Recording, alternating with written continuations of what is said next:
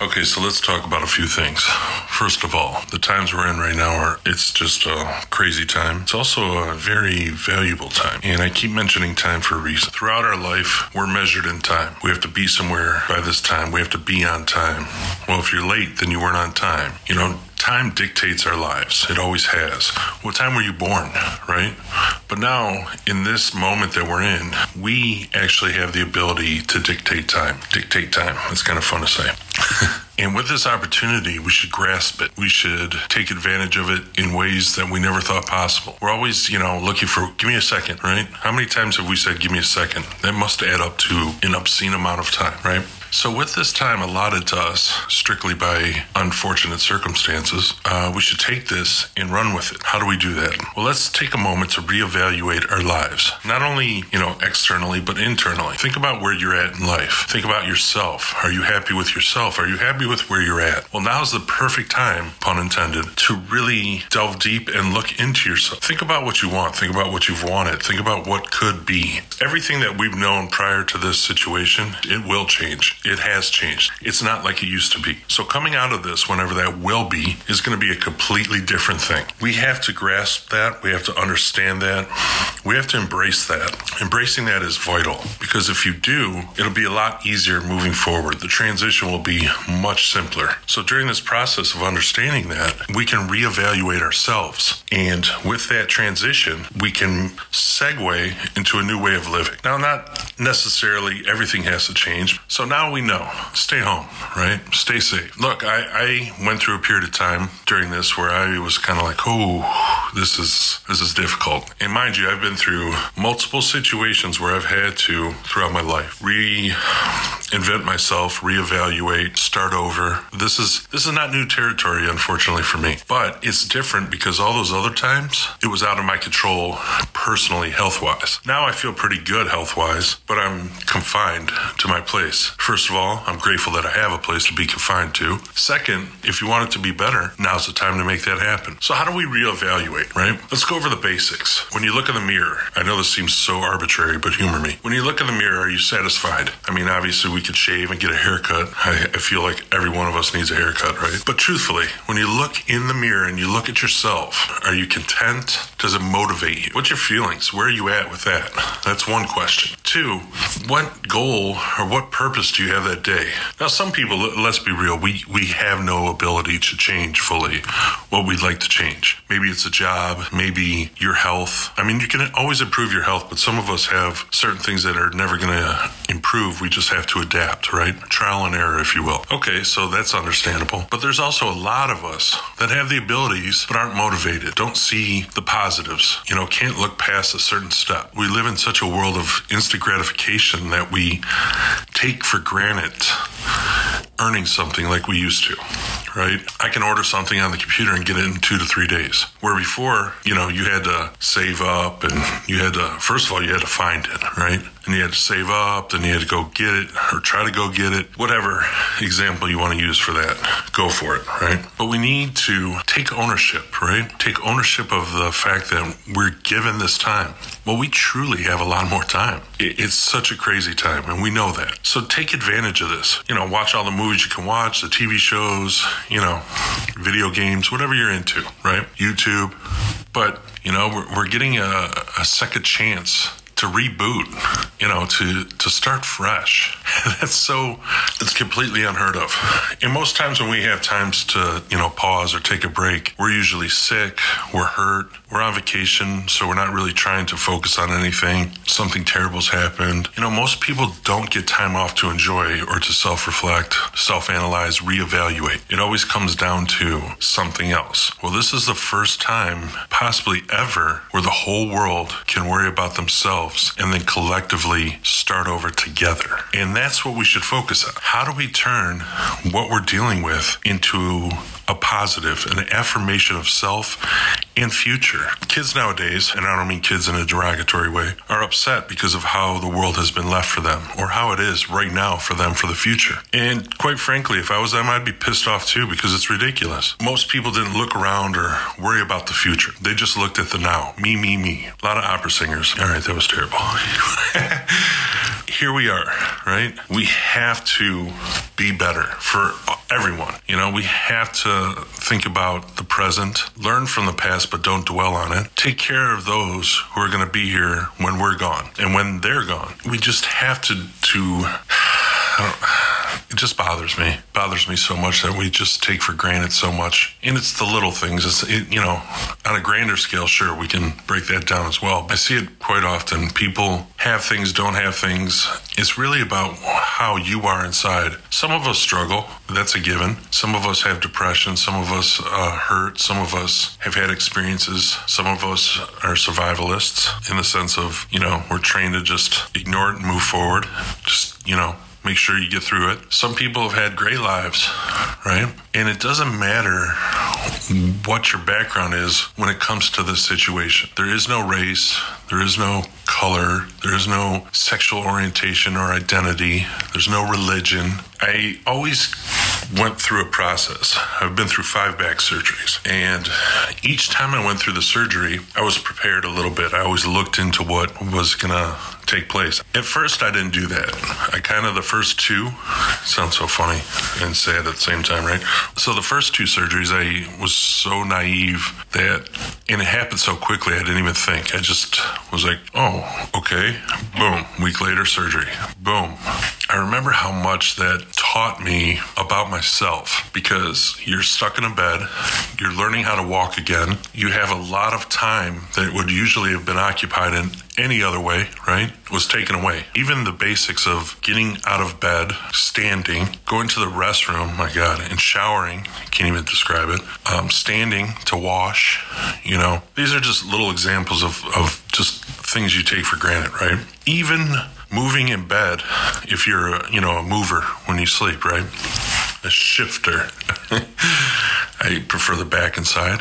But even that was a process that was just remarkably hard and such a lesson. So I learned very quickly to take advantage of this time and really think about what I could do to come out of this motivated, positive, and moving forward, right? And those were my initial goals. The first, you know, I don't know, surgery or two. The first one for sure came out of nowhere, and it was, I still think about that. I definitely have PTSD from that because that was such a, man, I get emotional thinking about it because it was such a tough personal lesson. Um, you know, I was young, it, it came out of nowhere, and my whole life just changed at that moment. It was stripped. It was you know, it was it was it was crazy. It was hard. It was difficult. It was it was so unexpected. But isn't that part of what the toughest lessons are? Is the unexpected coming at you and how we react to them? How do we adapt to them? How do we overcome them? How do we grow with them? How do we learn from them? This is one of those lessons. It came out of nowhere. Well, you know, kind of, right? It grew. Um, as far as the seriousness and the severity, I guess that's the same word, right?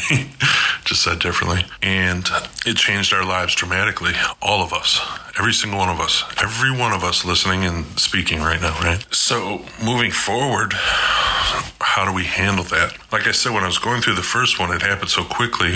I, you know, in a nutshell, I woke up one day, couldn't move. A week later, I was in surgery. And within that week prior to the surgery, there was so much that I needed to learn before I can go into surgery. And it wasn't about the surgery itself. That had to happen. The reason it took a week was just trying to find a time to have it done. But that was a quick turnaround within a week. That, that shows you how severe it was. But learning how to go from, you know, a job, living independently, being young, kind of on top of the world in a sense, to, okay, well, you're going to be incapacitated for at least six months you're going to have to learn to walk again. Possibility of you improving is there, but it's really contingent on your back and your effort. Okay, so now I have a week to think about that. Cool. But the week flies by in a sense, but it doesn't in another sense. Because part of you wants it to fly by so you could just get to healing, right? And the other part time, it just stops. And why does it stop?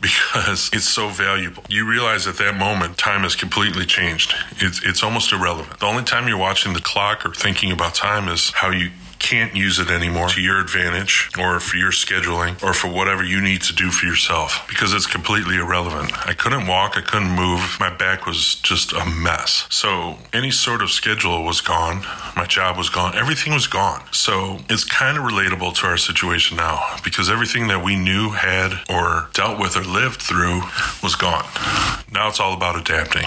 Okay, so let's adapt, right? So the week passes by and I go through my surgery and thankfully I'm fine. I get out of the surgery. And this is where you start to evaluate what life's truly about because you have time to slow down. You have time to actually stop. I was fortunate and unfortunate enough to go somewhere and have some place to go for a moment or go through recovery, if you will. Like now, I'm sure I know that a lot of people lost their job or, you know, furloughed. They still have rent, they still have bills. So I know that that's a reality for a lot of people as well. But for my situation, I'm explaining how I reevaluated to get through and how I took that opportunity, not once, twice, three times, for five times, right, to kind of re up. So um, I'm home at this point and, you know, after a few days, because obviously they just pump you with a lot of fluids, drugs, you know, they incapacitate you to get you where they need you to be so they can cut you open and do what they need to do. So everything's starting to wear off, and now I'm you know, four days home or three days home, whatever it was. And the reality of me not being able to move starts to kick in because I have to go to the restroom. I, I'm very OCD about cleanliness, right? So I haven't showered since I went to the hospital. I don't even know, three, four days ago at this point. So I'm like, oh my gosh, what? Anyone who knows me, I cannot describe to you how annoying that is. oh my God, it bothers me so much. no idea. You start to think of different ways to live, to survive, to make up, not make up, but to make up, right? So that's when it started. Now, this was 99. I was a kid, um, 20s. I was 26, 26 years old. Wow, that's crazy. As I speak to you, I'm 46. I'll be 47 this year. So here I am, 26, and I'm laying in a bed in the middle of nowhere. Let me add that. I won't get too personal because the other parties I don't really care for. I was literally in the middle of nowhere, like one light town. You know, like everything was at that corner, and that was it for about 25 miles. Not exaggerating. And you take somebody from a, you know, an urban background, and you throw them in the middle of nowhere. On top of going through something like this so traumatic, it, it's. I decided, okay, how and what do I do to get through this? So then I started making little mini goals. Okay, first goal try to turn in the bed.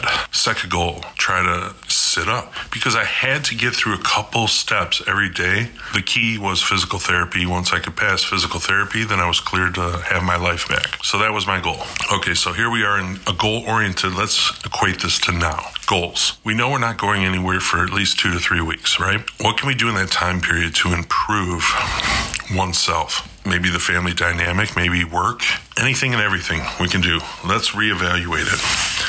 Let's have a new focus. Let's have new goals. Let's have goals. Unlearn to relearn. Take everything that we've learned, applied, and used and kind of tweak it and better ourselves in the process. Now, I know it's kind of hard because it's really limited, right? But that's part of the fun challenge because I was super limited as well. I literally could not move out of my bed. Hell, I couldn't move within my bed at times. That first like two weeks was it was torture, you know? I, I, wanted to move. I wanted to participate. I was a kid. I was 26, man. I, I had it all energy wise, right? And to be able to not have that, you, you don't realize what you have. Here's the old cliche. You don't really realize what you have until you don't have it or it's not available at that point. That's what I'm getting back to with the taking things for granted. I think it's human nature to do that because we get comfortable. We build, we build comfort. Even the people that stress, even the people that don't have anything, there's some sort of comfort in that because it, it it becomes easier to just be comfortable than to challenge, right? Because if you challenge, that means you have to make more effort. And if you make more effort, then you're going to hold yourself accountable, right? And that's hard for people to hold themselves accountable because it's easier to pass the buck. It's easier to bullsh. It's just easier. So instead of doing that, people become complacent. Well, you know, uh, meh, fine, okay, right? Why do you think all of us have favorite restaurants? Because we already know we're getting.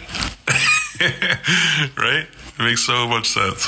Like, it's easier than to say, I'm going to make a meal today. Now, some of you like to cook, so you can't really use this example, but personal, personal example. This guy right here, this guy is all about easy, you know, quick fixes when it comes to certain things. I, I never understood, I'm, I'm going to sidetrack here. I never understood cooking. Okay. Like, obviously, if you cook well or you know how to cook, the meal is just, ah, oh, it's fantastic. You're just like, mm, took all that time, made all that, so worth it. But I never understood it. Now, mind you, I'm a big guy. I love food, although I'm very particular, which is ironic, but I hate to cook. And it's not about the cleanup because at this point, I've had so many jobs of so many things as far as like cleaning up and ugh, I don't even want to go into that. That's a whole different podcast. Please trust me when I tell you that I've cleaned up more than I care to admit. And parts of cleaning I like. I love vacuuming. Okay, I'm trailing off on trailing off on the whole point. Let's get back to the food. I never understood why people enjoy cooking. There's nothing sustainable in it. Yeah, I don't get it. I mean, I love a good meal, obviously, but participating in the prep work, I'm good. Did that for a lot of years in the service industry. Cooking, if I'm in the mood, sure, it's cool, but I, I yeah, no, I'm good. And look, I'm not taking away from chefs or cooks or sous chefs or prep work. I did it, you know, I've done it all. I'm not a chef by any means, but I've had those jobs and man, it's a difficult job. It's so underappreciated as well. I mean, chefs now in the Food Network over the years have kind of given cooks in the restaurant industry some recognition, but overall, they, they never get the love they should. Anybody in a restaurant should get the love, but do they? No, absolutely not. Servers are the most man, I made my living for years serving. You know, I love that job because you were able to read the situation and kind of dictate the the rhythm. I, I, used to take every table. This is a true story. They're all true, but here we go. I'm so sidetracking. Whatever. I would take every table and pretend that it was like their own little show. Like they only had one night out that night with me serving, and I would just entertain the shit out of them. I would try my best to make everything perfect. I had it down pretty well. I had a great following for a lot of years. Wherever I went, it was kind of nice. I really enjoyed that. But that's the thing. Um, even that's a lost art, which is sad. It's weird how the dynamic has changed. I, I, I never understood why people were so mean to people that were helping you have a better experience. So you're being shitty to somebody who's offering you convenience and helping you. Now, yes, that person chose to come there. So that just proves my point that you chose to be there. And if you're getting exceptional service or even good service, why are you being an ass? Now, it was rare that I had people crappy with me, but nobody's perfect, right? Good night. Um, anyway, let's get back to the other subject. So you go through a point where you start to evaluate goals, right? I need this goal. I need that goal. I need this goal. I need that goal. I need this goal. I need that goal. But where do the goals lead if you don't know what your end game is?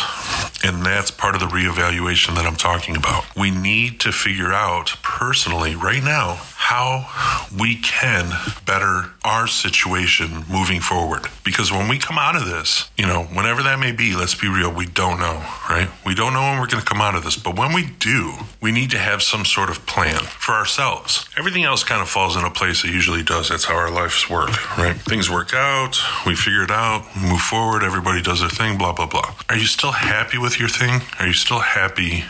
Are you happy with your thing? You're welcome for that nugget. When we walk out the door, how is your mind going to be? Besides relief, besides a little bit of nervousness, we're all going to be scared to see each other again in person. I'm going to be afraid to walk through stores. Like anybody who says they're not is completely lying or just ignorant, perhaps both, right? You know, that's a whole different, that's a subset of what I'm getting at. We have to know what we can do now for ourselves. Let's embrace that. Take this time and own it as opposed to letting it own you. So the key is your mental focus needs to maintain positivity. We need to focus on healing and working on ourselves emotionally, mentally, and physically. We also must embrace the pain and disappointment that we are feeling and currently experiencing, we should also reevaluate ourselves and move towards a better, stronger self. Thanks for listening, everyone. Be well, be safe, and take care of yourself. And remember, I am this guy.